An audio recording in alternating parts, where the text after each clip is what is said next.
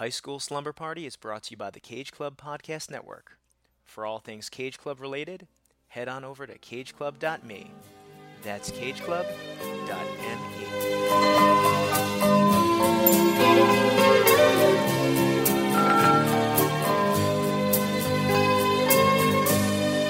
wrapped around each other, trying so hard to stay warm. First cold winter together, lying in each other's arms, watching those old movies, falling in love so desperately. Honey, I was your hero. And you were my leading lady. We had it all. Just like Bogey and Bacall. All right, Kyle, we're headed back to the beach again. Frankie's back, Dee Dee's back, you're back. Dragged you back from the beach. I'm back. Of course, You this is- dragged me back from the beach. Wah, A lot of drag racing. A lot of drag. This is a drag movie, a drag queen movie. No, I w- yeah, I once won a drag queen competition, so there we go. that would have been a little bit more exciting, but no. Of course, this is High School Slumber Party, and we're talking Bikini Beach.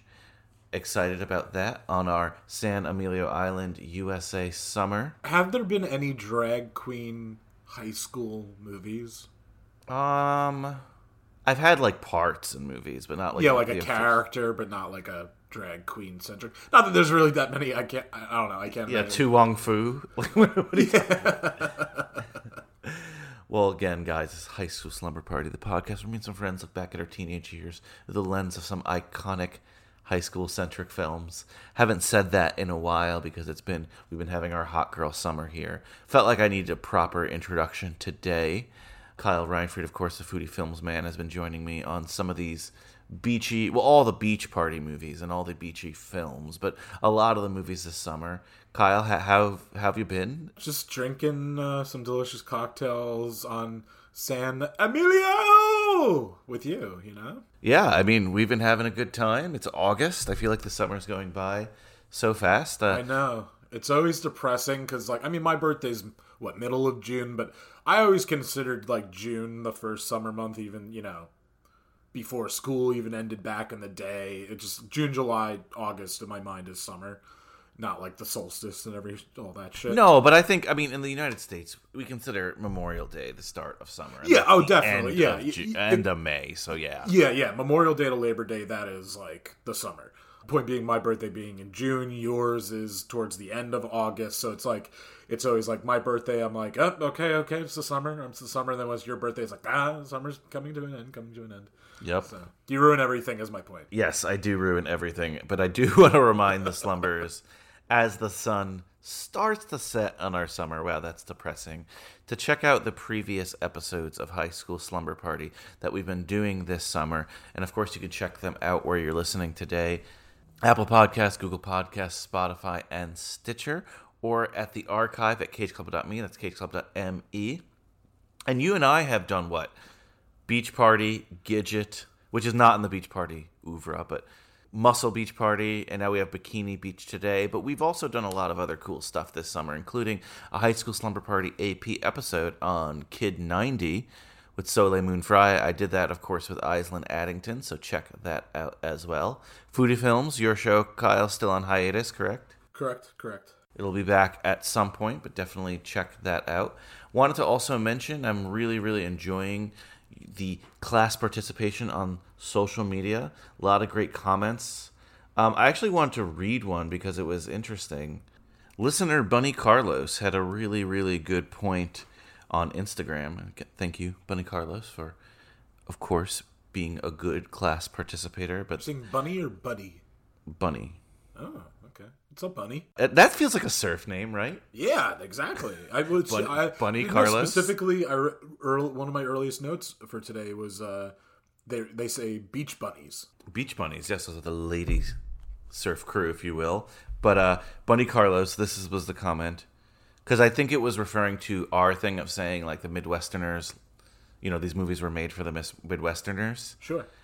And he said, You also must remember that back in the day, it took days to get from a cold, landlocked state to the warm, sunny beach. So these movies were almost like watching Nat Geo. That's a really good point. Like, we can get into a plane and, you know, in the jet age, which was just the early 60s are starting the jet age, but it's still very expensive. If we were in the Midwest, what, we can get there in a couple hours and it's probably not going to cost that much. At the time, you had to drive. And what kind of teenager was doing that? Oh, totally. And just look at like what early on in the pandemic when we really like were locked down, mm-hmm. what people were doing and what like people that know like are you know are doctors, people that know what they're talking about are like, yeah, watch travel shows, like stimulate yourself in that sense. Like people were making also funny videos like holding like the suitcase on the treadmill and just like, you know, like going to the airport or like making pretending like a window is an airplane window. Like using their imagination in that sense. But there were a lot of like medical officials that are like, no, you gotta yeah, like watch some travel shows, get some stimulation. Sure, you might be sad that you're not doing it and you're missing it, but that's better than just like you know, the world is a bigger place now, is my point being. Bigger and smaller, right? Because we can get to places Yes, faster. yes, so exactly. smaller in that Yeah. sense, but bigger in a sense that, like, I don't know, more of the world's your oyster, I guess. Yeah. But I thought it was like such an excellent point. If you were some kid from Minnesota, your hopes of going to California are probably like, hey, mom, dad, I'm leaving home and going to California. You know, it wasn't like, let's spend the weekend in California or Florida or anything like that. Crazy to think about. Yeah, truly. But today, Bikini Beach, the third in the what's Beach it called? Party The, verse. the beach, yeah, the Beach Party verse, the American International Pictures set of Beach Party movies. And again, guys, if you really want to learn about the other Beach Party movies, listen to our previous episodes. We're not going to go into all the details. Same director, William Asher, stuff like that.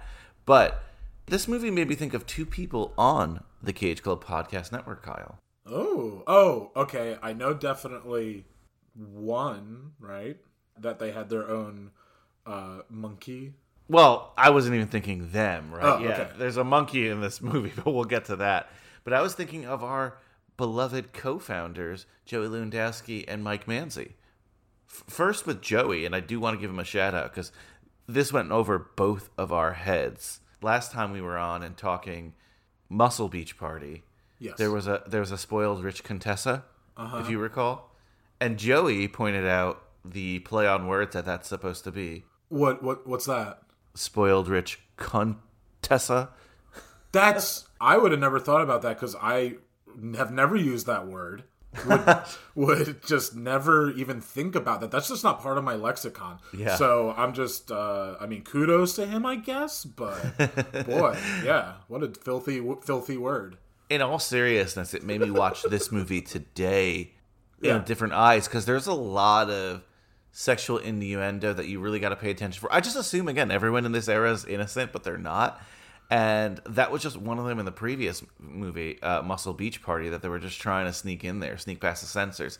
And speaking of Muscle Beach Party, this is the same year, 1964. So they made two of these beach party movies in the same year, and they did not shoot them back to back.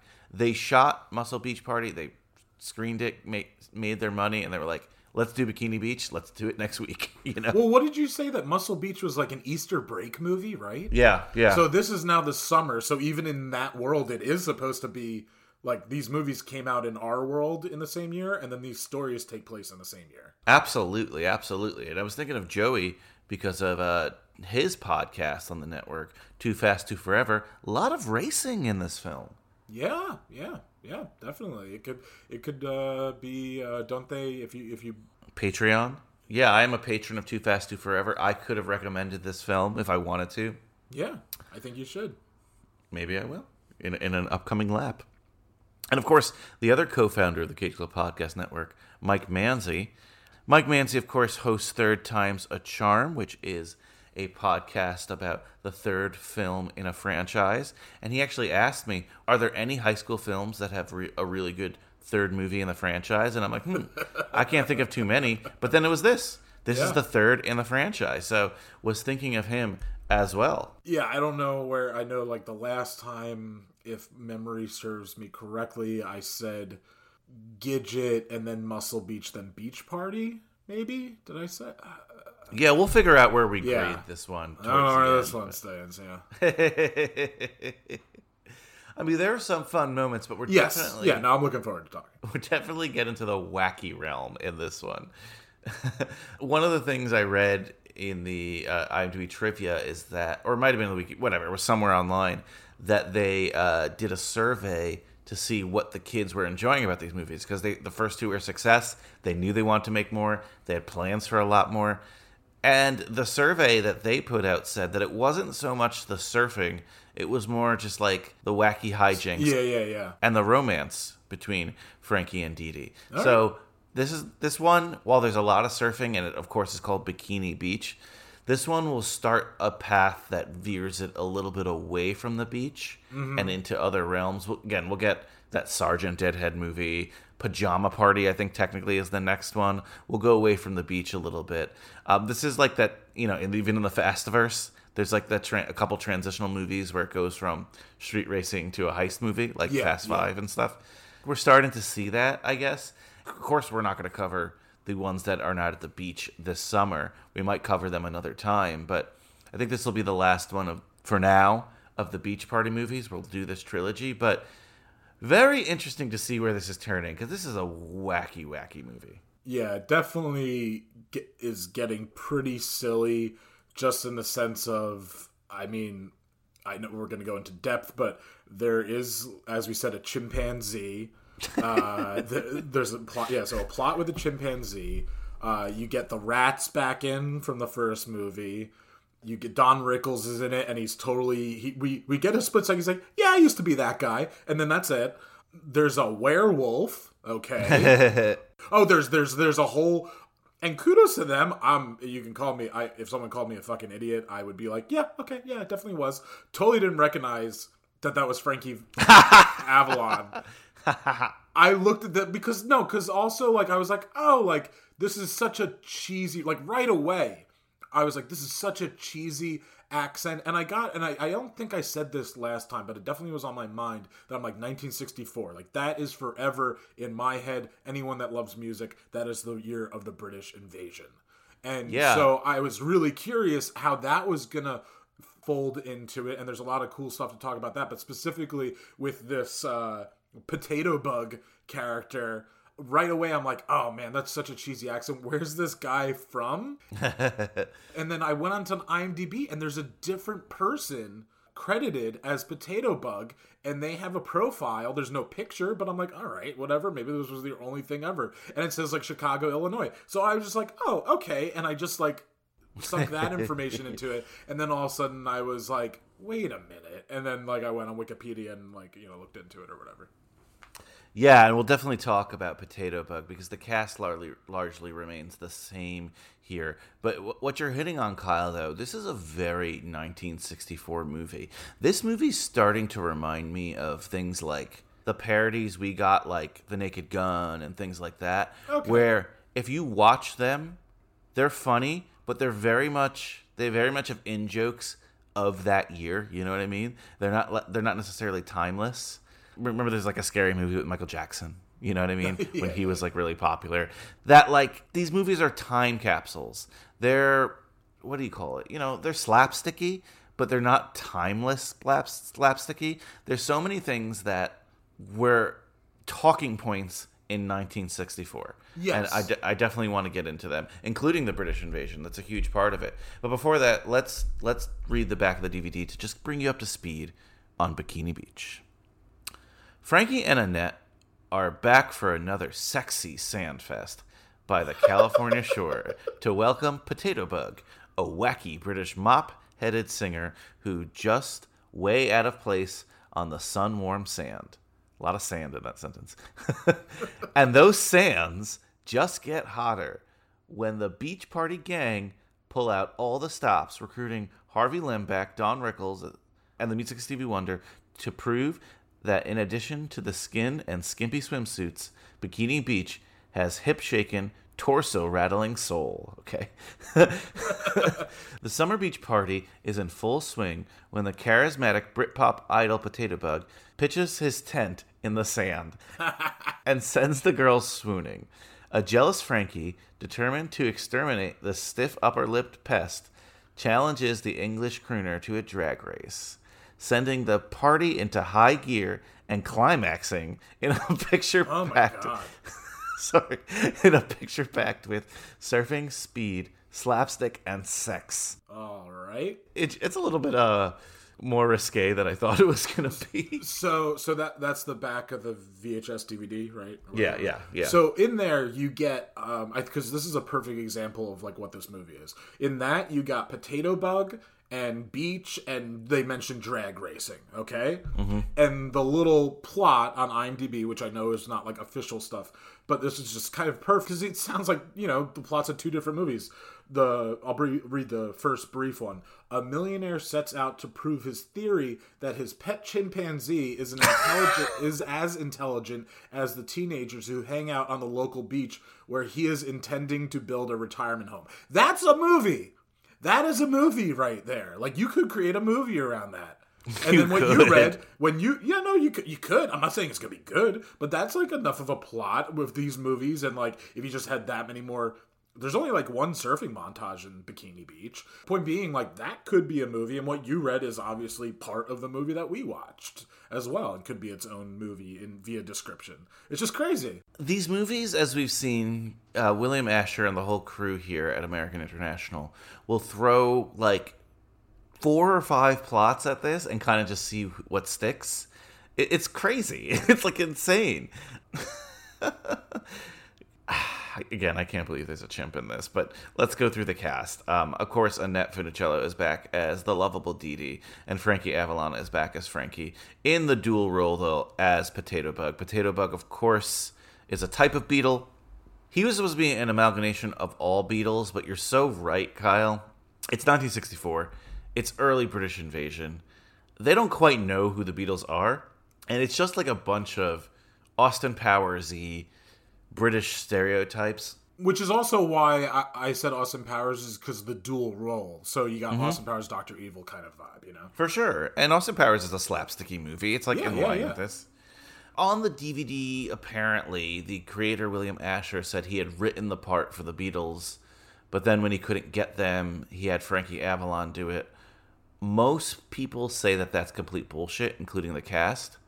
One, the Beatles, it was well known that they had signed with United Artists and were doing Hard Day's Night and things like that. So there was no chance they were going to get the Beatles. It's to me, and I think to all the viewers, like it was never intended to be the Beatles. It was supposed to mock the Beatles, especially when you have music in this, right? You have a guy like Frankie Avalon who that's the music that the Beatles is replacing essentially in teenagers' minds, right? Like that crooner, heartthrob kind of music. Like the British invasion is running counter to that. So of course Frankie Avalon would be probably chomping at the bit to play this dual role in the silly movie, you know, because these are kind of his rivals. Yeah, and uh, something I read supposedly there's uh, a British comedian Terry Thomas that like the uh, accent and the gap uh, tooth is like something very akin to him. Supposedly, I didn't bother like looking up a picture. Yeah, and that was again, that's like all they knew about British stuff. You- Yeah. You'll see. Bad, bad, bad teeth, bowl cut hair. You know, I mean, they even have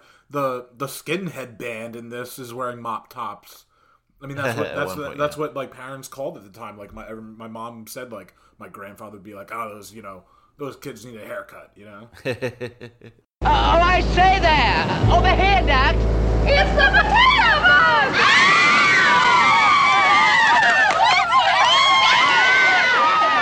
Look at him! There's nobody in the whole world like him! I wouldn't say that. I would. Oh, yeah. Hey, let's get off this kick. Maybe the potato bug will sing something and Righto. Just a few measures.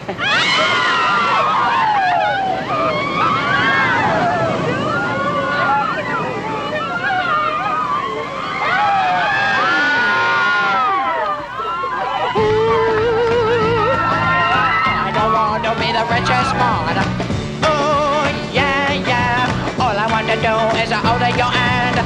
Oh, yeah, yeah. Riches want to buy you everything. I just wonder what the love can bring. Ooh. As we've said in a couple of these other movies, people didn't quite get what a British accent was like. Like that comedian does actually have a British accent because he is British. Frankie Avalon as Potato Bug, that's a really crappy British accent.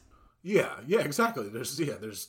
I mean, besides it being crappy, be- uh, yeah, people didn't realize, you know, even with the Beatles being on TV at that point, it's like, yeah, that's what Liverpool sounds like, and then And they and Frankie doesn't even do a good version of that. We also weren't hearing a lot of the Beatles at, at that point. We're hearing their records and stuff, but we hadn't yet like really gotten into their personalities. You know, again, this is early Beatles. Yeah, yeah. There was I forget. I have to look it up right now. But there was there is a really great early album that's recorded from the BBC that I that I have on. I believe I have it on my phone. But uh, in between the songs, it's like since they're on the radio, they uh, have interviews, and so like early on, I'm not. I but obviously that's not to the mass public. I also recognize. No, I mean Beatles Ed Sullivan show is 1964. And, oh, and the guy you mentioned, by the way, on IMDb, that's actually the body double because they had to use a lot of body doubles for Frankie Avalon when they're in like the shots together, like where you just see the back of uh, Potato Bug's head.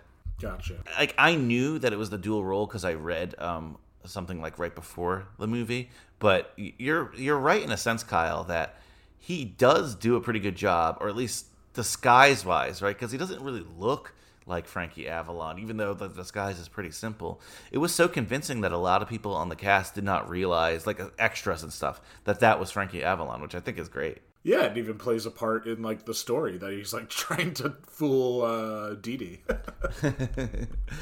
Muscle Beach Party gave us a lot of casting surprises. This had a lot less of them, so I'm just going to go through quickly. Um, Keenan Wynn, who is a pretty successful character actor at the time, he plays Harvey Huntington Honeywagon the Third, Triple H, if you will. Honeywagon, I don't know if you read, was the bathroom truck on a film set at the time. His nickname's supposed to be like Porta Potty, or his name's supposed to be like Porta Potty. Yeah. so that's like the in joke there. You're right, Kyle. Eric Von Zipper is back, one of your favorite characters. is he the Chip Chipperson of his day? He is. He is the, yeah.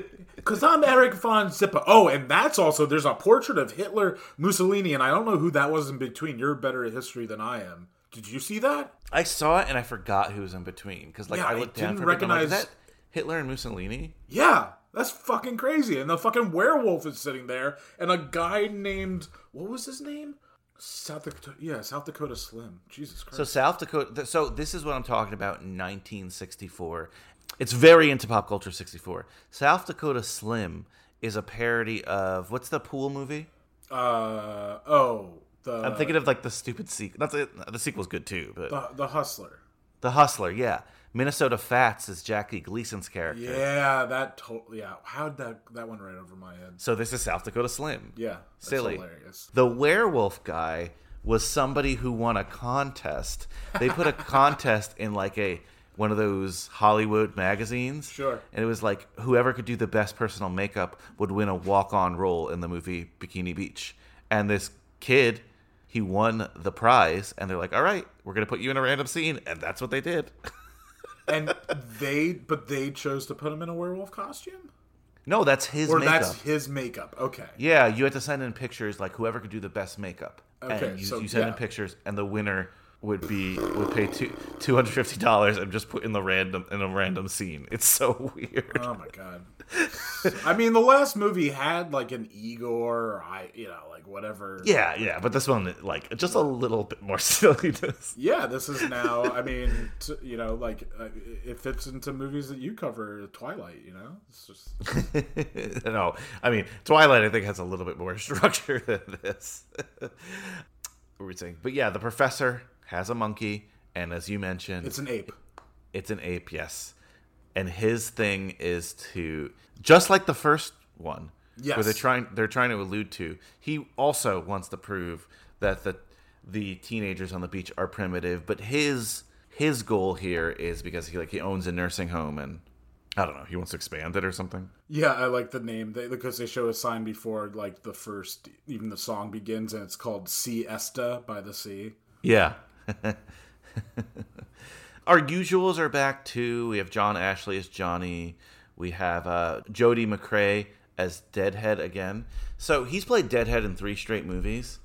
he's going to be in a lot of other Beach Party movies, but this might be either the last time or the second last time he plays Deadhead, because in later films, for whatever reason, like Pajama Party, which is the next movie in the series, he's called Big Lunk. All right. Why not just keep him as Deadhead? And he actually is in Beach Blanket Bingo and How to Stuff a Wild Bikini, and he's Bonehead in that. Why? Why?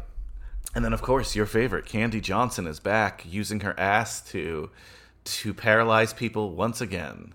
Yeah, I I don't recall in Muscle Beach if there were that many callbacks to the first film or references. There was a couple, but this one had way more. This one was much much more with the finger, and they just really Jesus Christ talk about running a joke into the into the ground, just like ah, giving himself the finger. Gave Like, himself the finger. Yeah. and then they they do they mention like they, they don't say his name but they say like oh the guy studying like you know I don't, I don't think they say anthropology do they say studying sex or whatever like they Something like that. Yeah. Yeah. They say sex a lot in this too.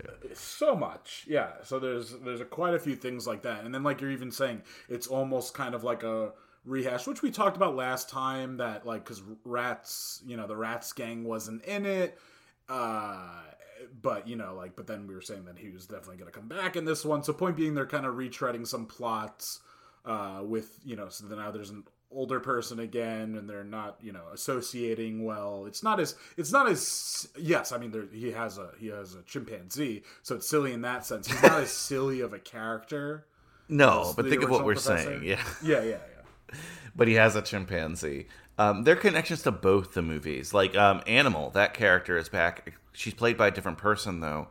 Um, Meredith MacRae is the actor, and she was actually in the first Beach Party, just as in like kind of an extra. And she's been promoted to Animal. I guess they couldn't get the other actor. All right. By the way, the monkey's named Clyde. yes clyde the clyde the chimp Clyde the chimp, yes. Uh, if you're keeping score at home, we'll get into some of the other surprises a little bit later. Some of the surprise actors that I know um, you want to talk about because you alluded to last time. But we have to mention again, like you said, Don Rickles is back this time as Big Drag, which seems like a different character. But you're right. When asked learned, about yeah. it, he's like, "No, I was that guy in the last movie." Essentially, he says. yeah exactly he's like yeah i was that guy but i'm not anymore like it's like all right I'm out of the family business. No Buddy Hackett this time, but we do get Don Rickles. And I have to say something like, yes, the movie's so dumb that you could walk into it and not know anything about the first two movies. However, there are so many connections to the first two movies that, like, you kind of have to know some things if you care enough, if that makes sense. yeah but Eric Von Zipper doesn't get a proper introduction this time. He just shows up and you're supposed to know him. I think That's a good example. yeah and the whole finger thing yeah exactly Yeah, the finger thing for sure, because that's weird. Even uh, Candy's ass thing, you know, like Yeah. not that we we have an origin story where we learn how she got her her, her dancing powers. No, but it- someone literally says, "Candy, get up there and like, you know, kill him with your, you know." yeah, and spring it just happens. Yeah. You're like, okay, Yeah.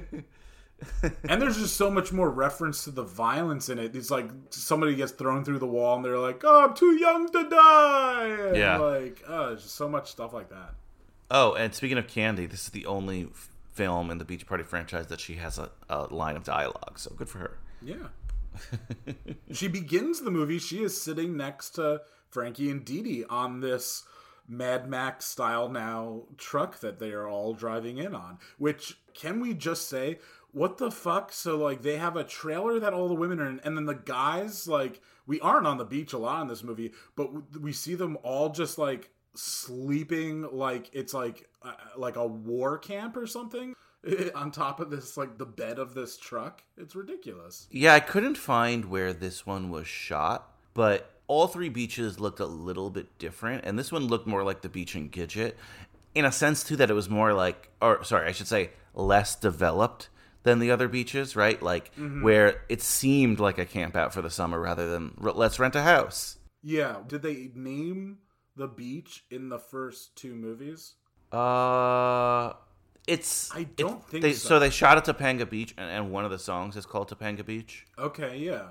So So, like, but yes, like Muscle in- Muscle in- Beach is just Muscle Beach because there's guy muscly guys. Yeah, it wasn't actually And called bi- Muscle yeah, Beach. so I was expecting Bikini Beach just to be like, oh, what else is on beaches? Bikinis, and like it begins with uh like a total like men staring at this woman's ass. well, So, yeah, like, we'll get to a- we'll get to Ass Girl. Yeah, but like, but that's like clear. I'm like, okay, Bikini Beach. But then someone at some point is like, yeah, Bikini Beach, because there is this whole real estate thing going on. Yeah, and there's a sign that says like "Welcome to Bikini Beach." So Yeah. that one is called Bikini Beach.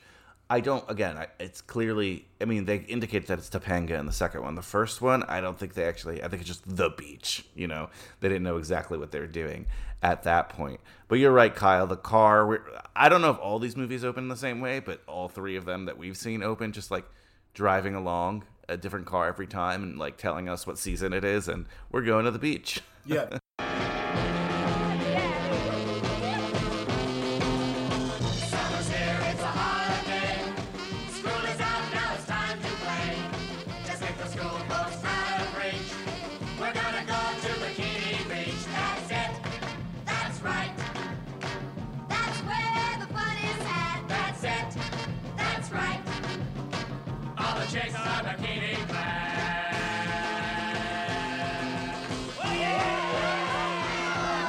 first movie is just the two of them in the car, and then it's a surprise that Dee Dee invited everybody.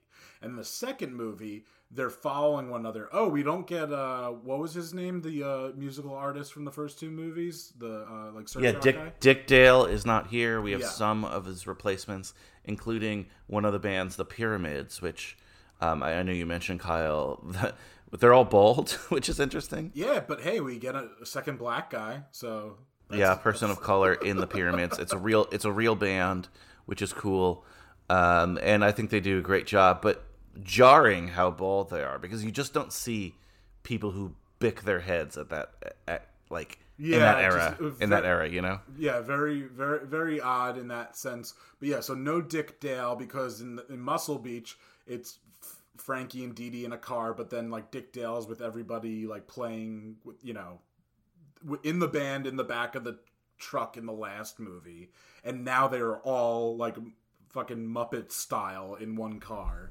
Uh, so it's just I don't know what the next one's gonna be, but I'm uh, I'm curious. Oh, one quick note on the cast. I, I didn't want to forget this. So, um, the guy who plays South Dakota Slim, Timothy Carey, he's like a very famous character actor of the time. He's got a very distinct face, you know. Yeah. His most recognizable role was the Stanley Kubrick film The Killing.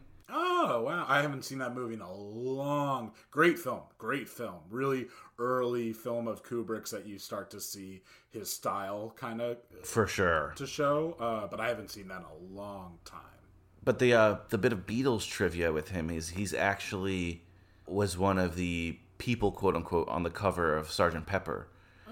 The regular release of Sergeant Pepper, you can't really see him, but he's standing right behind George Harrison. But you know how there's like so many alternate Sergeant Pepper takes or whatever, Yeah, yeah.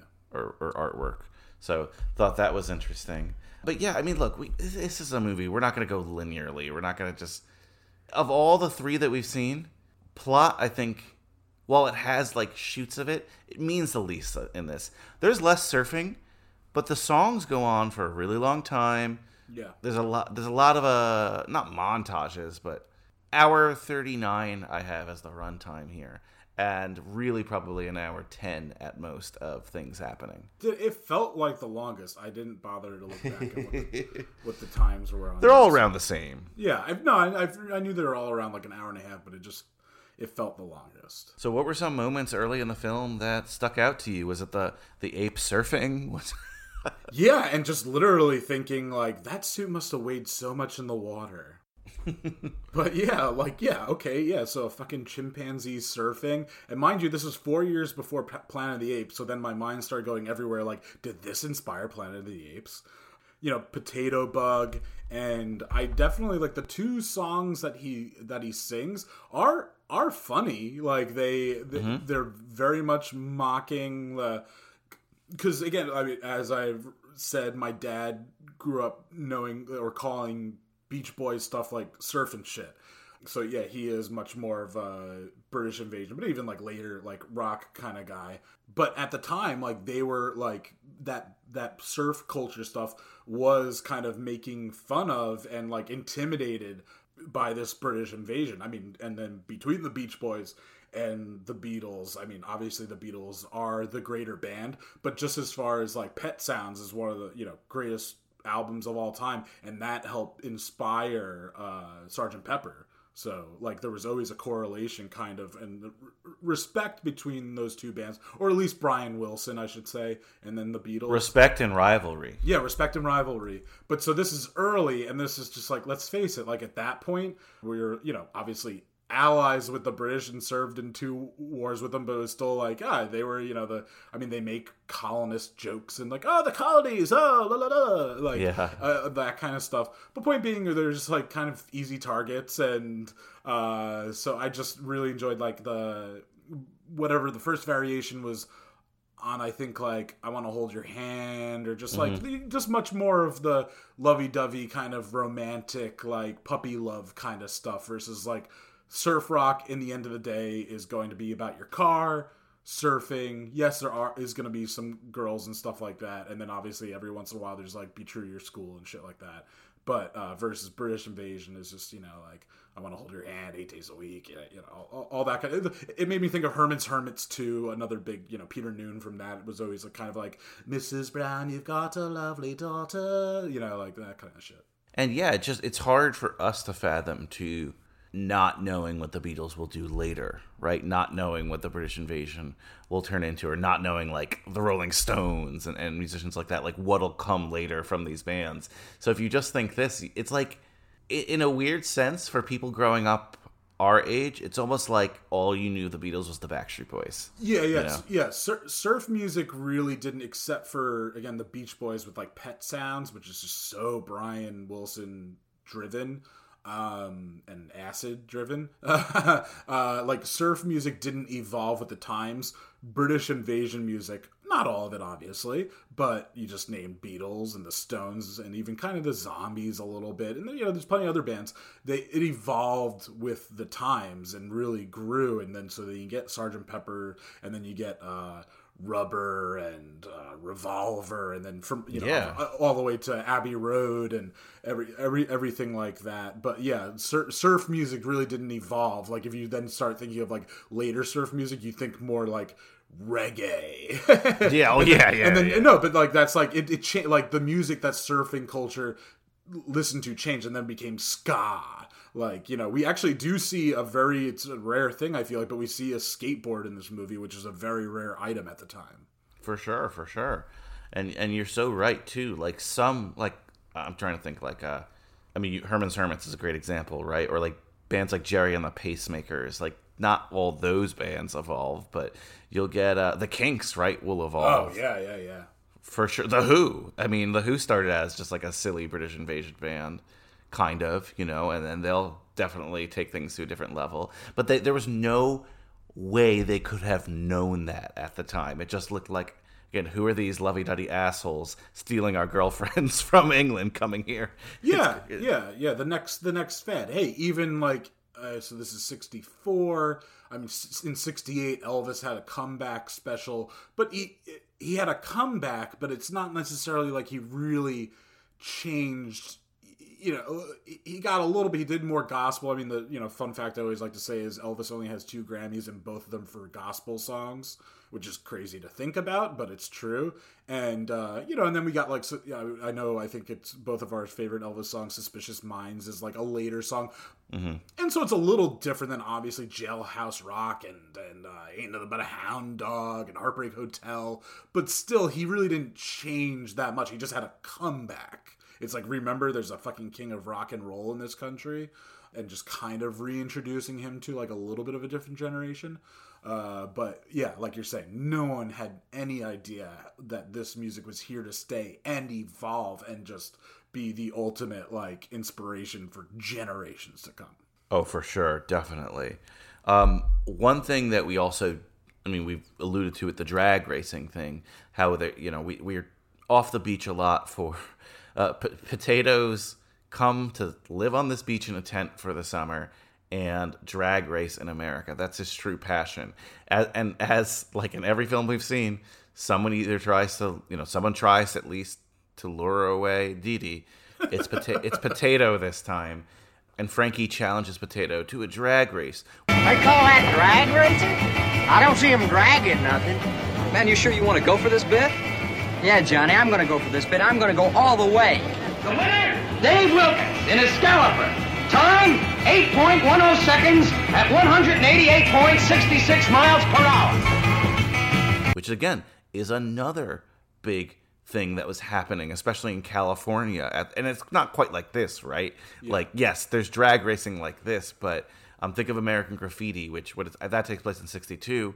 But this is like the heyday of going into the drive-in and, with your car and drag racing in the streets, right? Yeah, this is true drag strip racing, not like the hot rod kind of racing. Yeah, I, I feel like, and again, who the hell knows? I feel like what are kids doing these days? Drag racing, and this is how the producer interpreted it. You know, in a more safe way, I guess, like on a track like this, Bikini Beach drag racing strip or whatever. Yeah. but in but cars were get this was a huge car era, so another real sign of the times with this drag racing element. Yeah, there there is a huge chase at the end, but also what you're saying, like what's popular, and then what was more like financially probably like you know shooting in the Oh yeah, that's a good call. That's a good call. They're trying to make these movies as cheap as possible. yeah. Um, I mean, look, any other scenes or things you want to talk about before we get to the ending, of course? I know we're not going into much. Oh, oh, sorry, I did want to mention this. So, Potato Bug has an assistant who's called the Ladybug.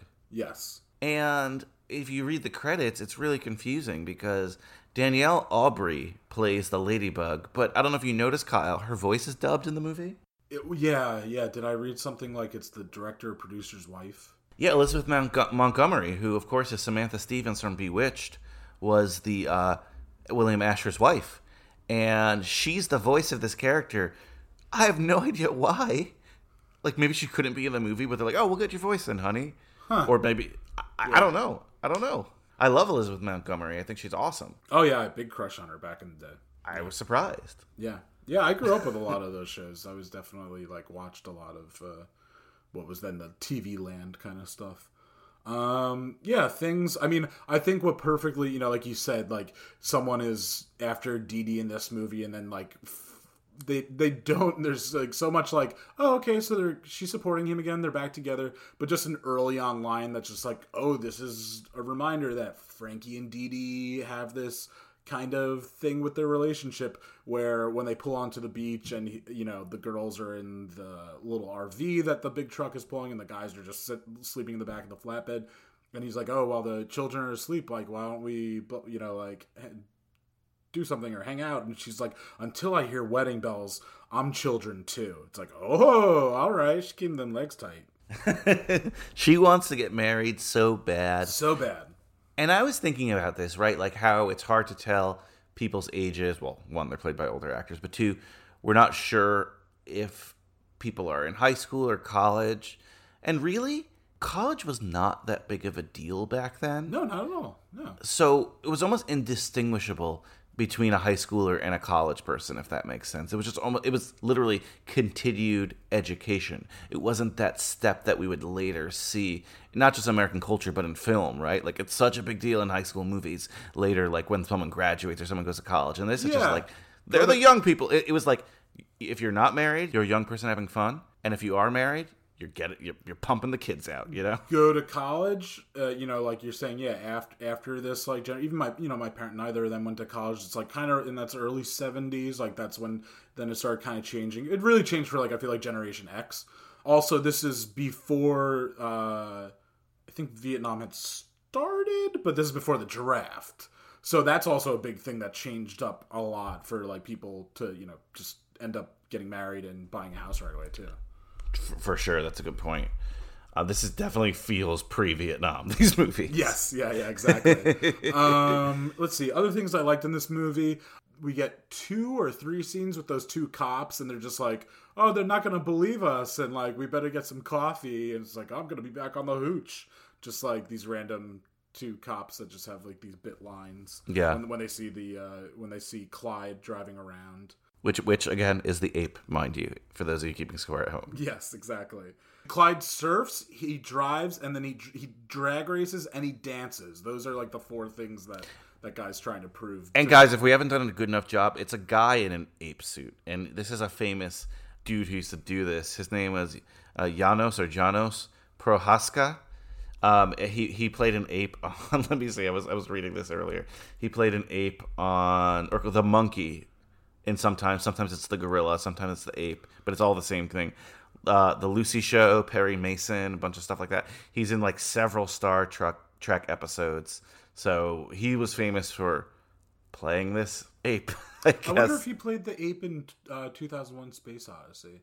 In like you know, I mean, there's a bunch of them, but like you know, like in the beginning. Mm, I mean, I don't see it in his filmography, but that's a really good call. It's, yeah, it's it a definitely very in his filmography because that would be like the best thing ever. Like yeah, it's very similar to that though. So Yeah, yeah. guys out there, if you're wondering what this ape looks like and you didn't do your homework, your unofficial homework, that's what yeah, it is. it's one of those like costumes that's not like you're really seeing the eyes. Like, I mean, I know also in Planet of the Apes, they're like humanoid apes, but like that makeup, I mean, it was also ended up winning like an Oscar.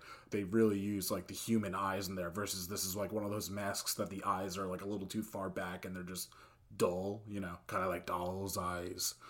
Oh, we met, we said before the I, I mentioned the bikini girl in the beginning. Oh yeah, yeah. I want to get into that. So we get these bikini ass shots like throughout the film. She's just walking around. That's like the only part. It's like okay, like so the name of the beach is Bikini Beach. It begins looking at it, but I'm like, I feel like there could have been like a better name for this Ch- Chimp Beach. I don't know, Chimp Beach. or just like dra- drag race.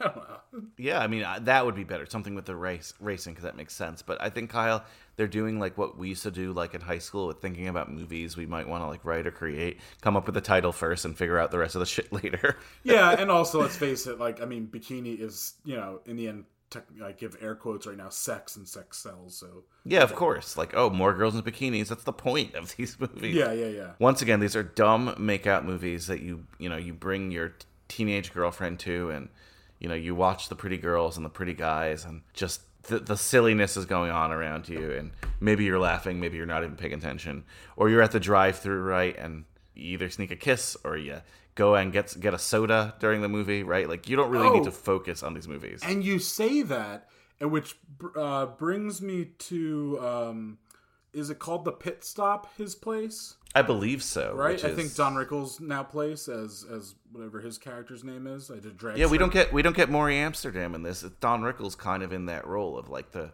running the surf shack. Essentially, Yeah, yeah, exactly. Here it's a drag shack. two things with that. One simple thing, which I'm like, huh?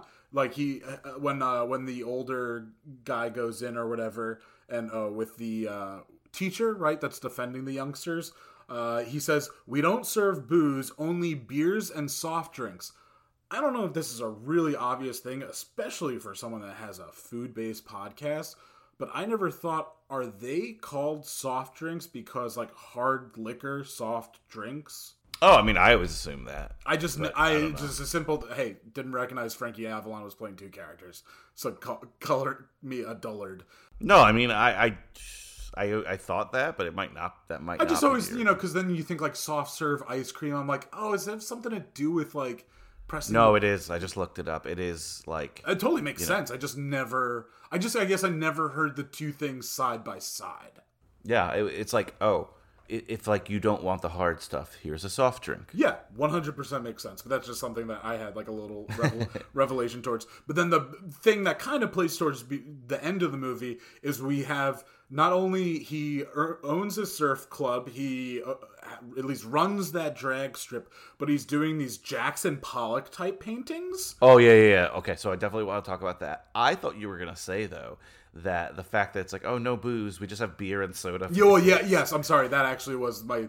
That was like point. Like A A and B to my first point was like the the soft and hard, and I forgot to say yeah, like oh we only got beers and soft drinks for the kids. But I guess at the time, beer just was not considered because we saw it in Gidget too, where he's like, "Oh, you know, here's a beer." Because pilsners, as we know, it's like we think of the craft beer now of like nine point two percent or whatever. This is I'm sure the beer is like you know three point five or something. Yeah, yeah, that's a good point.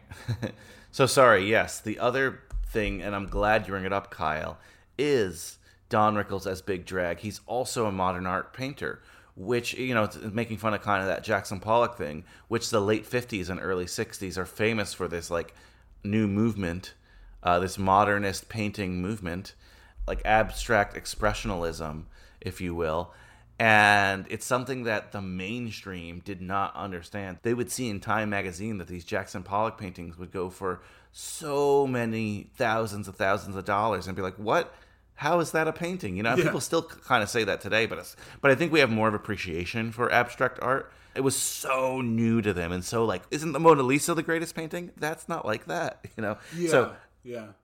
And Don Rickles even has some kind of line. He's like, "Yeah, like I'm just gonna, I'm not gonna sell these, and then when I'm not here anymore, you know, they're gonna go for so much money." He's like, and they're gonna look at them and go, "Look at this, it's a real drag." you know, we'll talk about the paintings when we talk about the ending. But uh, was there anything else in here that? Yeah. Oh yeah. So okay, it's later in the film that I think I always what's it, Deadhead? Is that his name? Yeah, in this one at least. Yeah. Okay. Yeah. Yeah. He he says it like ass. He's like, yeah, I used to be Jack Fanny, so I have that written down. Uh, the pyramids. I put black guitar player. Uh, Potato Bug. He's like, woo, woo, woo. So totally doing the very Paul McCartney kind of thing. Um, uh, Clyde dances with Candy. Um, we get a couple scenes at this uh, the drag race hangout spot or whatever, and they are long.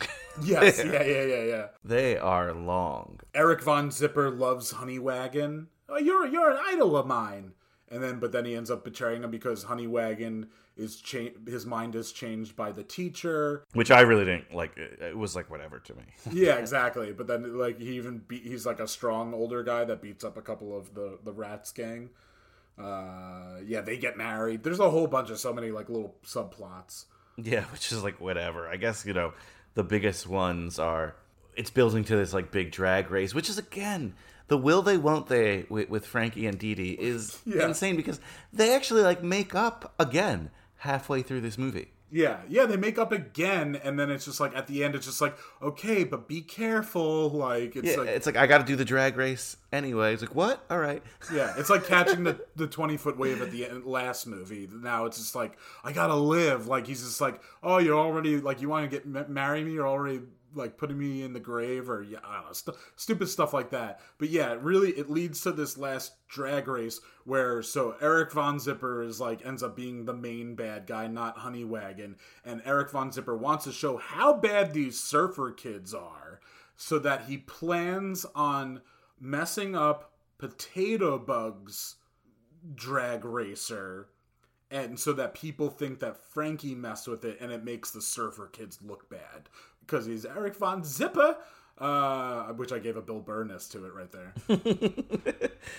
but uh, they mess up and they do something to Frankie's and Which is inconsequential in the end of the day. no, and yeah, because it ends up that Eric Von Zipper has to run up and admit it. He's like, "That was supposed to be potato bugs." I mean, bah, like, and that's the real, real car chase. Like the drag race was kind of a drag. Yeah. it was a it was a big letdown. Yes, there's a fire or whatever, but it's. I I'm sorry if you're a fan of that kind of drag racing out there. I apologize. I never really got into it. Like they have it on ESPN at like two in the morning, right? And the races last for like ten seconds, and people are like, oh, you know, I'm not a car guy, so maybe that's why. yeah, but, But- it's just like they literally. I mean, like number one, Potato Bug is trying to beat his own record and does, but then the chimp ends up beating the record, and I don't know. But so whatever there. But yeah, it's just like it's races that are done in like around seven something, you know, seconds. So yeah, I, I, I don't get it either. But yeah, it leads to this big chase. On the back lot, on the back lot. Yeah, exactly. Every kind of vehicle is being used. There's motorcycles.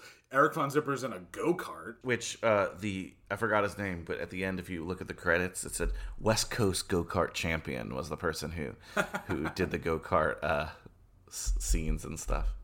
it wasn't Von Zipper. Surprise, surprise. Oh man, I can't believe it.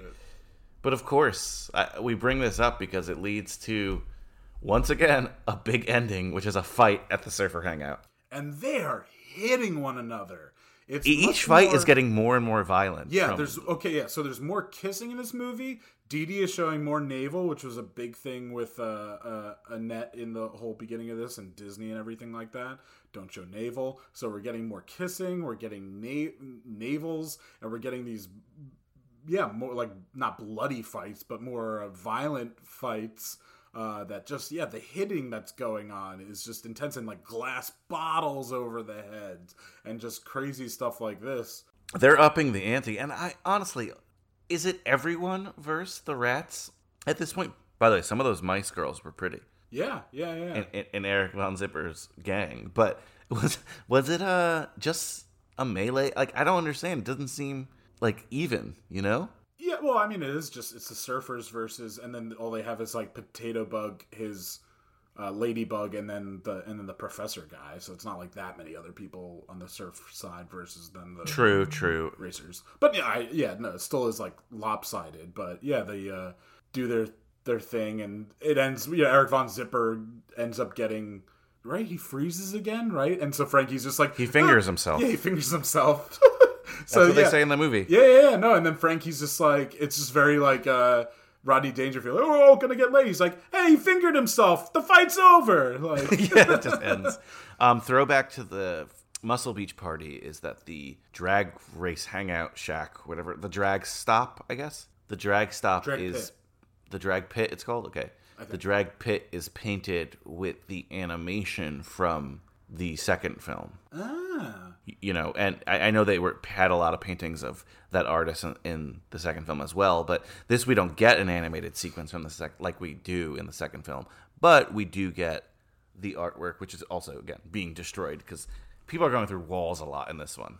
yes. Did you see? Did you see the one time when like they threw someone on a wall and they put like a a sign that was like a Looney Tunes? Yeah, quote, Like you went that away or something like those lines. Oh yeah, gets- Wacky. Yeah, exactly. Yeah, very Looney Tune. So in this like last scene during the fight and then post fight, we get our last two awesome cameos. So during the fight, it's teased throughout the film that there's this guy that wants to buy Don Rickles or he drag strips art.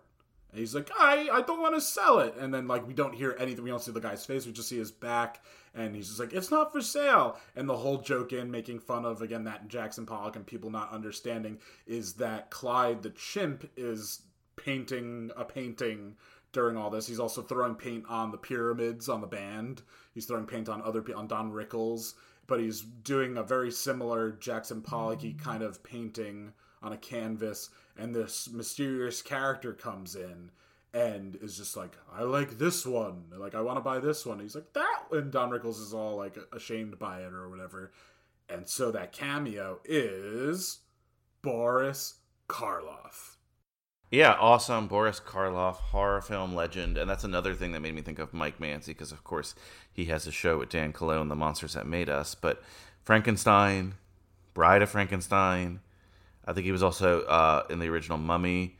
I first knew his. Well, there's two things where he came on my radar. First, I had an old stamp set as a kid because I used to collect stamps of all the Universal uh, monsters, the actors who played them. Mhm. Uh, but also, he's the uh, voice of How the Grinch Stole Christmas cartoon. Yeah, which I didn't I, I I didn't recognize for a long time. I think like my mom told me Yeah. or whatever. But you know, legend, and this this is a throwback to all the films. First, uh, in the first film, the big cameo was horror legend Vincent Price, right? Mhm. Uh, by the way, he mentions uh, Boris Karloff mentions Vincent Price. Yeah, he's like, I'll have to tell Vincent Price about this place. So it's just like, And that's an in joke because another 1964 thing that no one our age would understand. I obviously had to do the research for this, but at the time in 64, Vincent Price had come out with like an art collection at Sears. Oh. people were. So that's why it's like not just a joke from the first movie, but it's also like really Vincent Price with art, you know? that's awesome. So yes, first we get Vincent Price, and then, as you're about to say, in Muscle Beach, we get Peter Lorre. Two great voices in a row, and a third great voice, Boris Karloff in this. It's awesome. I- honestly, this movie not that great, but The cameo, you t- you looked this up last time, and I wanted to surprise myself. And when I saw that it was Boris Karloff, I was like, yes, you know that was worth it, right? That was like if you're watching this series, I don't know if they're going to continue doing this, but because I don't know who else they would pick, but these are three legends that even today, if you know film, Yeah. especially at that era, you know them. And they were like friends with one another. Like uh, some trivia I read in one for one of these movies, or also I then also went into these actors IMDb's like profiles, like their personal profiles and their trivia. And like I think it was Peter Lorre and I think Vincent Price. I don't think Boris Karloff, but like Vincent Price and Peter Lorre were at Bela Lugosi's funeral. And like Peter Lorre supposedly said to Vincent Price, like, "Do you think we should drive a stake through his heart just to be safe?"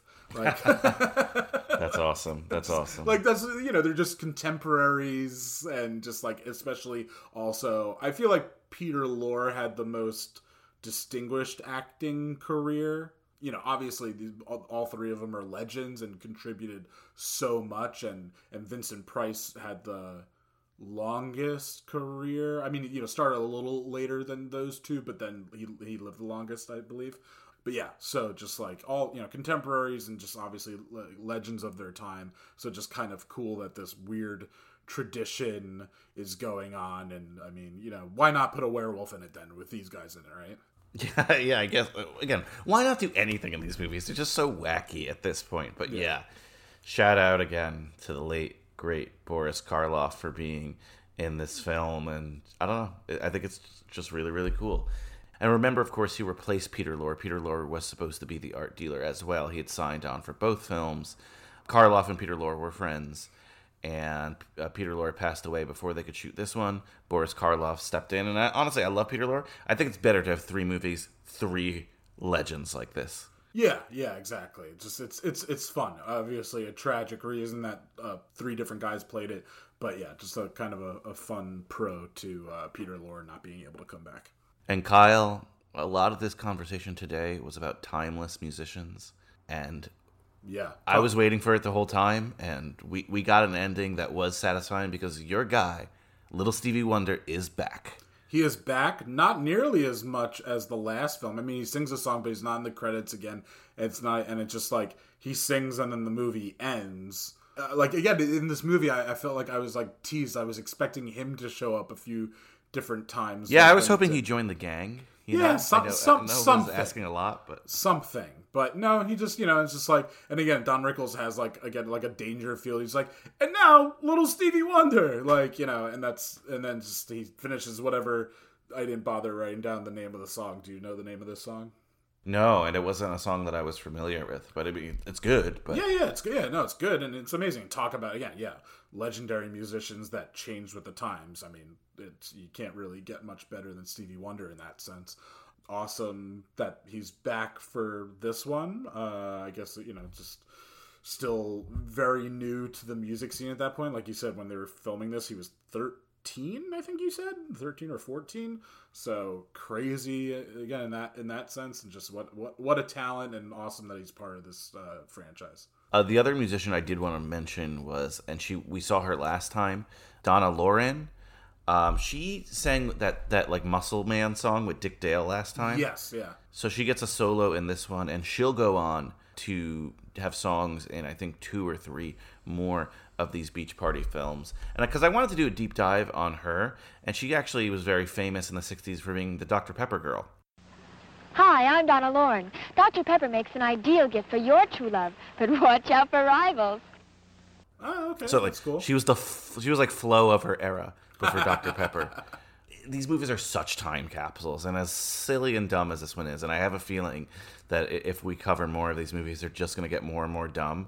The, the best parts to me are again, this is 1964 in a nutshell. Like my mom was born in 64, right? Like this is what culture in America, not everyone's culture, obviously, this is still predominantly white people, but it's, you know, culture in America at the time with all these pop culture, dated pop culture references. But if you get it, you get it, and it's kind of fun, you know? Yeah, yeah. I mean, you know, I mean, movies themselves are pop culture, but then if you throw in like that they're kind of teen films and there's a comedic realm to it, there's going to be obviously pop culture references and the, there are always smart comedies, but the, there's just even more awareness I think of it now. Not that people have succeeded it, but just like let's not date ourselves too bad. But then there's movies that are based upon pop culture references, like I mean, like Judd Apatow ones and stuff like that. Oh, for sure. That's a that's a great example, right? Like Yeah. Apat- Apatow comedy is chock full of that, and some of it is timeless. And some of those movies you watch back then, you're like, oh, really? Well, You know, yeah, I mean, forty year old virgin. One of the what people were laughing at and quoted. You know, I know you're gay. Like, if is that if if a gay person watches that now, is that truly offensive? I don't know, but I mean, it's definitely it's definitely dating it for sure. And even like take that aside, yes, 100. percent But one of them is like, you know how I know you're gay? You like Coldplay. It's Yes, like, okay. exactly. Yeah. you know what I mean? Like, all right. Homophobia and pop culture in there. yeah, yeah. Oh man. Let's do our awards here for Bikini Beach because I think at least for this summer, we're, we're like I've been alluding to. I think we're gonna leave the beach for a little bit and cover some more modern beach films. Before before that, Kyle, let's do it. Let's do give our awards. Who was this movie made for? the kids of the time. For sure, right? Once again, Like- Like you said, they were almost doing like focus groups. It sounded like you know, it is now corporate run. Like, what do the kids like? What are they into? Let's jam it all in. Yeah, and the more of these movies we get, the more and more they're making it for these kids to make money off them. Yeah. I uh, pajama party, I'm sure I have no idea when like sleepovers became a thing, but like I feel like they were like they became more of a thing in like the 50s and 60s. I always think of like the sleepover that happens in the sandlot and tree houses and just like I don't know, there was a very just like youthful Americana kind of thing. So I'm sure pajama party. I mean, there's a sleepover in I know it's Grease, and Grease was even a satire of 1959, 60, whenever that, uh, whatever. Yeah, yeah, was. around the same. Yeah, around the same time. And so it's just like it's a sleepover in that movie. So I just feel like Pajama Party, they're like, yeah, you know, those are kids love pajama parties. Yeah, I gotta watch Pajama Party. Make sure that it is indeed a high school film. But I do know that Pajama Party takes things in a different direction. It is not the same gang in Pajama Party. Okay. Annette Funicello plays a character named Connie. Oh. Uh, the guy is played by someone named Tommy Kirk, who, if I remember correctly, is another Disney star. Yeah, he was in Old Yeller and Uh, oh, that guy? Swiss Family Robinson. Yeah, yeah, yeah. And uh, I think uh, the Nutty Professor. Oh, I think so. I think that's the same guy. Yeah, I think so too. Yeah. Um, I know. Again, he was in a lot of those films. Yeah, he's like the whiny middle brother in Swiss Family Robinson. He's like, I want to study. I want to go to Oxford. Uh, yeah. So it's going to go in a different direction with Pajama Party for sure. I know these characters will come back, but Pajama Party is like almost a standalone. It's almost a standalone film. Yeah, Frankie Avalon makes a cameo as a Martian, so that'll tell you. so there you go, right there. That'll tell you. Yeah, Uh, space is coming in at this time too. You know, 'cause of Area Exactly. one and uh, just all that. Yeah. it, it's crazy. It's crazy. So who knows? You know, if it is a high school film, we'll cover it at some point. But I know this is a seven film arc supposedly with the Beach Party movies. I can't say for a fact, but I feel like the the three the original trilogy are going to be the most linked out of all of them. Yeah, especially yeah, if the next one is like not yeah, I, I I'll agree. Yeah. All right, most likely to succeed. What character won the movie this time? um, hmm, who won the movie? Potato Bug? Oh. I don't even know. I mean, he won the race, right? Like, Yeah, he won the race, and he's obviously like what? Yeah, we're also was she was was Ladybug putting up like how much he was worth or how many albums he sold? What was that millions thing? Was yeah, he was making like what so was- much millions of dollars. Yeah, he's like, day. oh, only that much today, like you know. So he's doing well financially. He didn't maybe didn't get DD, but no, but he's getting married to Ladybug in the end. Yeah. and he's just like, oh, if he promised that he, what did she say he would promise? I, for- I don't know. I forget, but he's like, and she promised, uh, like, or like, if I promised never to kick him in the face because she had, I don't know, French karate feet. I have no fucking clue. who knows? Yeah. And the and the voice of Elizabeth Montgomery. Yeah. Wooderson Award. Is there a character here you would have liked to have seen more of? Uh, I will always forever say Stevie Wonder, but I'm gonna go with those two cops. There was something that made me laugh about them that I thought they were, they were gonna be a bit more involved. So maybe that would have ruined things. I don't know, but I'll say the two cops just for. Hot take these days. Oh yeah, exactly. Sorry, yeah. Long Duck Dong Award. Is there a character whose omission would make the film better? Uh, I I think I mean the chimp stuff is just so fucking stupid. You know what though? I don't want to eliminate it because it's so stupid that it's like Yeah. I don't know. I, that whole that literally that whole story arc just didn't need to exist. no, no, nothing needed to be there though. So I don't. Yeah. I don't know. I don't know. I'll say, I'll say fucking fuck Clyde. He was a horny oh, jeez. horny ape and yeah, I didn't like him one bit. Cameron Fry Award. Did anyone look too old to be a high schooler? Remember, let's keep it to the teenagers, but look, it's the same cast here. But th- in this movie, so obviously, yeah, Eric Von Zipper, but then he says to Honeywagon, because the one guy's name is JD, which is short for juvenile delinquent. So I'm like, are they saying that he's a that the like at least Eric Von Zipper's Oh, you're right. Oh, god is a juvenile delinquent, which you know obviously just means like youth. I think I think that's what they were saying. I think you're right. Wow. Well, let's pick JD then. because- Yeah. Yeah. Yeah. There's no uh, excuse for that. Unless that's just like you know, I mean, obviously there's always. I mean, you could get the nickname JD when you're younger, and it's And keep it, though? Yeah, I don't. I don't. guess. Yeah, well, there's also. I mean, there's big guys that are called little. I don't know, but I'm gonna stick with JD. That's all I'll say. Yeah, let's go with JD. one of one of the rats. Okay, Kyle. I'm very curious about this one, but giving you the red pen, I'm handing you the, the Manila card, A plus to F scale.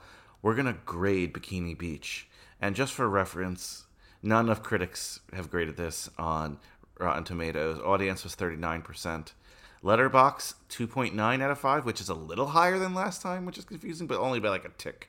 But what's your grade, Kyle? A plus to F. What do you what will you grade Bikini Beach? I'll give it a C. A C for chimpanzee. Yeah, I had C minus. It made me. It made me let. There were. I mean, it's just getting sillier and sillier. But I dig. I, I'm like, uh, okay, you put Stevie Wonder back in it. I got um Boris Karloff. I like the two cops and just like that stupidness. So yeah, just kudos to Frankie Avalon playing this dual silly mop top character. So that's why I gave that's it a a, good s- point. a C That's versus point. a C minus. No, I think C is fair. You know, especially you know what you're getting at this point, so it's not. I think I'll, I'll bump up to a C as well because you know what you're getting at this point. Yeah, exactly. Another shout out to is obscure shout out. Another shout out to our guys Mike Manzi and Joey Lewandowski here on the Cage Club Podcast Network. Um, they, of course, had Watch the Throne, which was Charlize Theron podcast. Charlize was a guest star on SNL, and they did a sketch called Bikini Beach Party. So I, I keep calling this name Bikini Beach Party in my mind, and it was to it was mocking these movies. you got to watch that sketch because it's actually pretty funny. Uh, it's I always forget this guy's name. I, I like know all the SNL people's faces, but I never remember their name. But uh, it was just the dude and her, and they're like, "Hey, do you want to? You know, let's let's have a chat later by the beach." And the whole thing is that he goes, "Do you want to chat by that decaying whale over there?"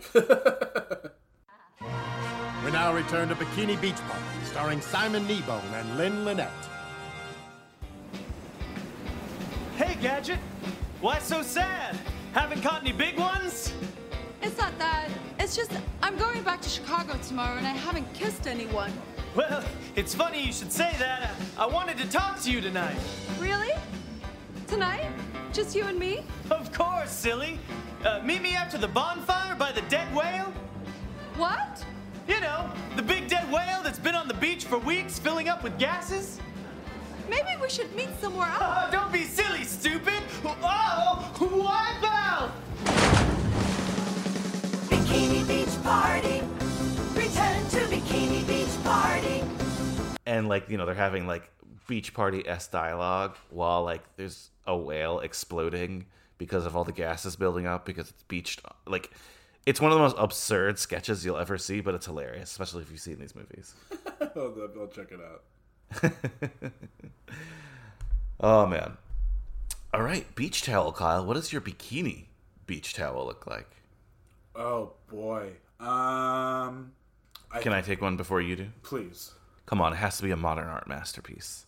Oh, I that's want- a good call. Yeah, yeah. That's I want like the Jackson Pollock paint splatter. that. That's really good. I, I would like one that too. I was thinking more like drag strip kind of stuff. So I think I'll do like a kind of like a side by side like two. Maybe I want I want two towels. I want two drag racer towels side by side. Uh, the more you talk about it, the more I wish there was actual like RuPaul's Drag Race in this film. That's disappointing. I was talking with uh, two former guests this weekend in separate conversations about that show. Iceland Addington, who's of course the co-host of High School Slumber Party AP, and Jenny O'Connell, another Drag Race fan. But none of that here. Just good old-fashioned car drag racing. Boo. oh, and Ta- Taran Killam is the SNL guy. Taran Killam, yeah, Taran Killam. I like him, but I like him too. He had a funny like one episode role on New Girl that I always think about. Yeah, yeah, that's a good one. okay, Kyle. We have our cocktails in hand. We're together here on San Emilio Island. Wall to wall sand all the time. It's raining. You know, it's raining tonight, unfortunately. We can't go to the beach and the, and the tiki bars every night. Let's spend a night in. So, you and I take a walk to the blockbuster over on Anchor Ave, one of the last blockbusters to exist. We know we are renting Bikini Beach. But we get to the front counter, and for whatever reason, I'm surprised, even though this is always the case. but there's a sign that says rent two movies and get one free, and I'm like, let me hold our place in line. Stumble to the back, Kyle. Bring two other movies up. Let's make this a trifecta slumber party together this summer. What two other movies are we renting with Bikini Beach? All right, I'm picking a good one and a bad one. The good one you mentioned already, which is American Graffiti. Nice. Yes, which is also a movie you've covered already, correct? Love American Graffiti, yeah. Great, great, great, great film. Second feature film, I believe, of George Lucas. And I've heard of him. Yeah. George, George Lucas, the Ewoks and uh, racing. Yeah, yeah. Oh, okay. Okay, so what's Um, your second film? And then the, it's a shitty film, but we, we but we love we love the lead in it, and there's a chimp in it, Ed, starring Ed, yes. starring Matt yeah. LeBlanc. Starring Matt LeBlanc. I love it. Yeah. Again, once again, hashtag Monkey Club. I honestly thought, Kyle, once you said American Graffiti, that you were going to pick episode one because of the pod racing. Oh, that's good too, but it's not you know. No, no. yeah, yeah, pick. Ed. We got we got to feature Ed on the social media. I feel like we need to do that. Annie Skywalker. Ody Mandrell and his award-winning pit crew. You just always have the best obscure fucking. the best. So Now this is podcasting. there you go. I finally get to use that. uh, are you still with us, listeners? Slumbers? I hope so. I hope so. Yeah. Well, uh, like I said, Kyle, we're gonna go a little bit modern, but let me figure out what movie we're gonna talk about next. Go to the kitchen, make us something to drink, please. I, I need just one more nightcap before we hit the hay. Anything else you want to say today, though, or plug? Um, no, uh, well, I'll, I'll plug again. Uh, Beyond the Plate Food Tours, food tour company I work for. A lot of great stuff with that. Um, we also do, we do corporate tours. So if any of you listeners have an office that you're like, oh, we're getting back together, you, you know, you haven't seen people in the office in a while, or got a whole new staff, great way to hang. Uh, something fun to do during the summer or after the summer if you guys are away like we are in San Emilio. And uh, yeah, and then just check out obviously all the other great shows on the Cage Club Podcast Network. And eventually we'll get around to posting those uh, other, Other- summer break drink. Yes. But you know what? We're just enjoying the drinks and, and not posting about it. But thanks again, Kyle. Whip up something and I'll take the slumberers out. Sounds good. Música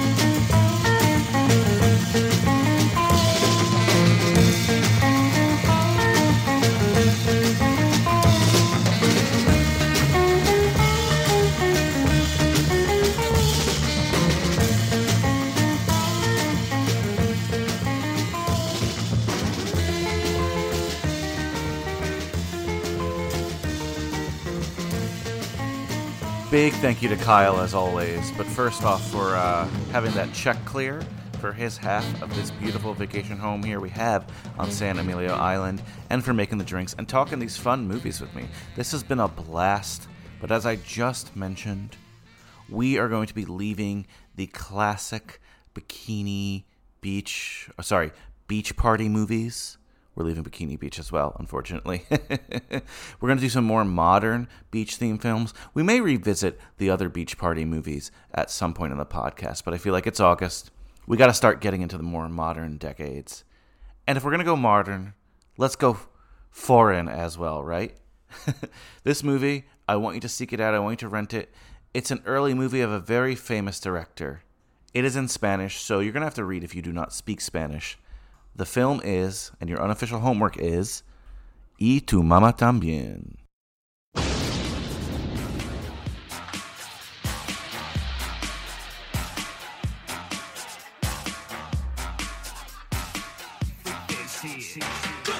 Oye, oye, oye, oye. Listen up, amigos. And listen good. From this day onwards, these are the rules. The only rules. One, do whatever you like. Two, get high once a day. At least once a day. Three, never, ever have sex with a friend's chica. Four, bow to the power of the masturbation. And last, but most important of all, five, don't fall for the same woman as your best friend. To love somebody, to love somebody the way I love you.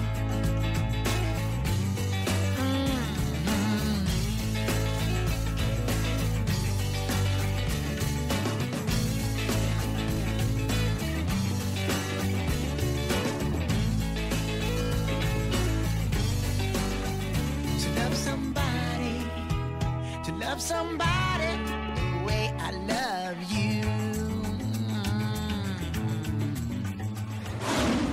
Y tu mamá también. So, not gonna lie, as someone who's seen the movie, that was kind of a weird trailer for it. Um, I picked this trailer because it's in English, because otherwise it would just be either instrumental or Spanish, right? I figure most of my listeners speak English. I don't know. But yeah, I mean, the movie's in Spanish, it's subtitled, and it's much more, um, I don't know, that made it seem like an American Pie farce a little bit. but definitely check it out. Kyle and me will be talking about it from San Emilio Island. I don't think he's seen it before. I think he's going to be in for some surprises. But that's Y tu mama también, and that episode will be this Friday. And remember, guys, life moves pretty fast. If you don't stop look around once in a while, you could miss it. Check out all the other great High School Slumber Party episodes, specifically the episode of High School Slumber Party AP on Kid 90, but all the other stuff, all the stuff I've done with Kyle all summer. That's great too. And let me take it away with you know what? You know what? Let's let our buddy Don Rickles do it. Later, dudes. It gives me great pleasure to present to you Little Stevie Wonder.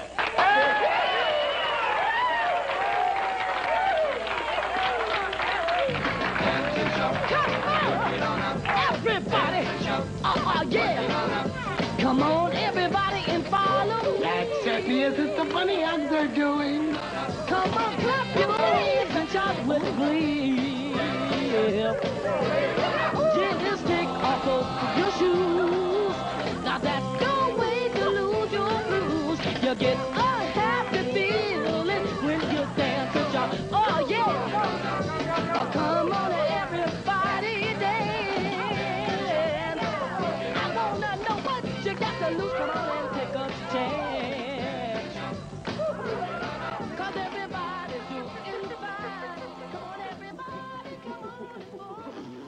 Still here?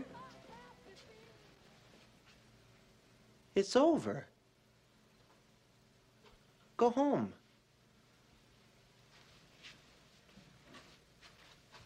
Go.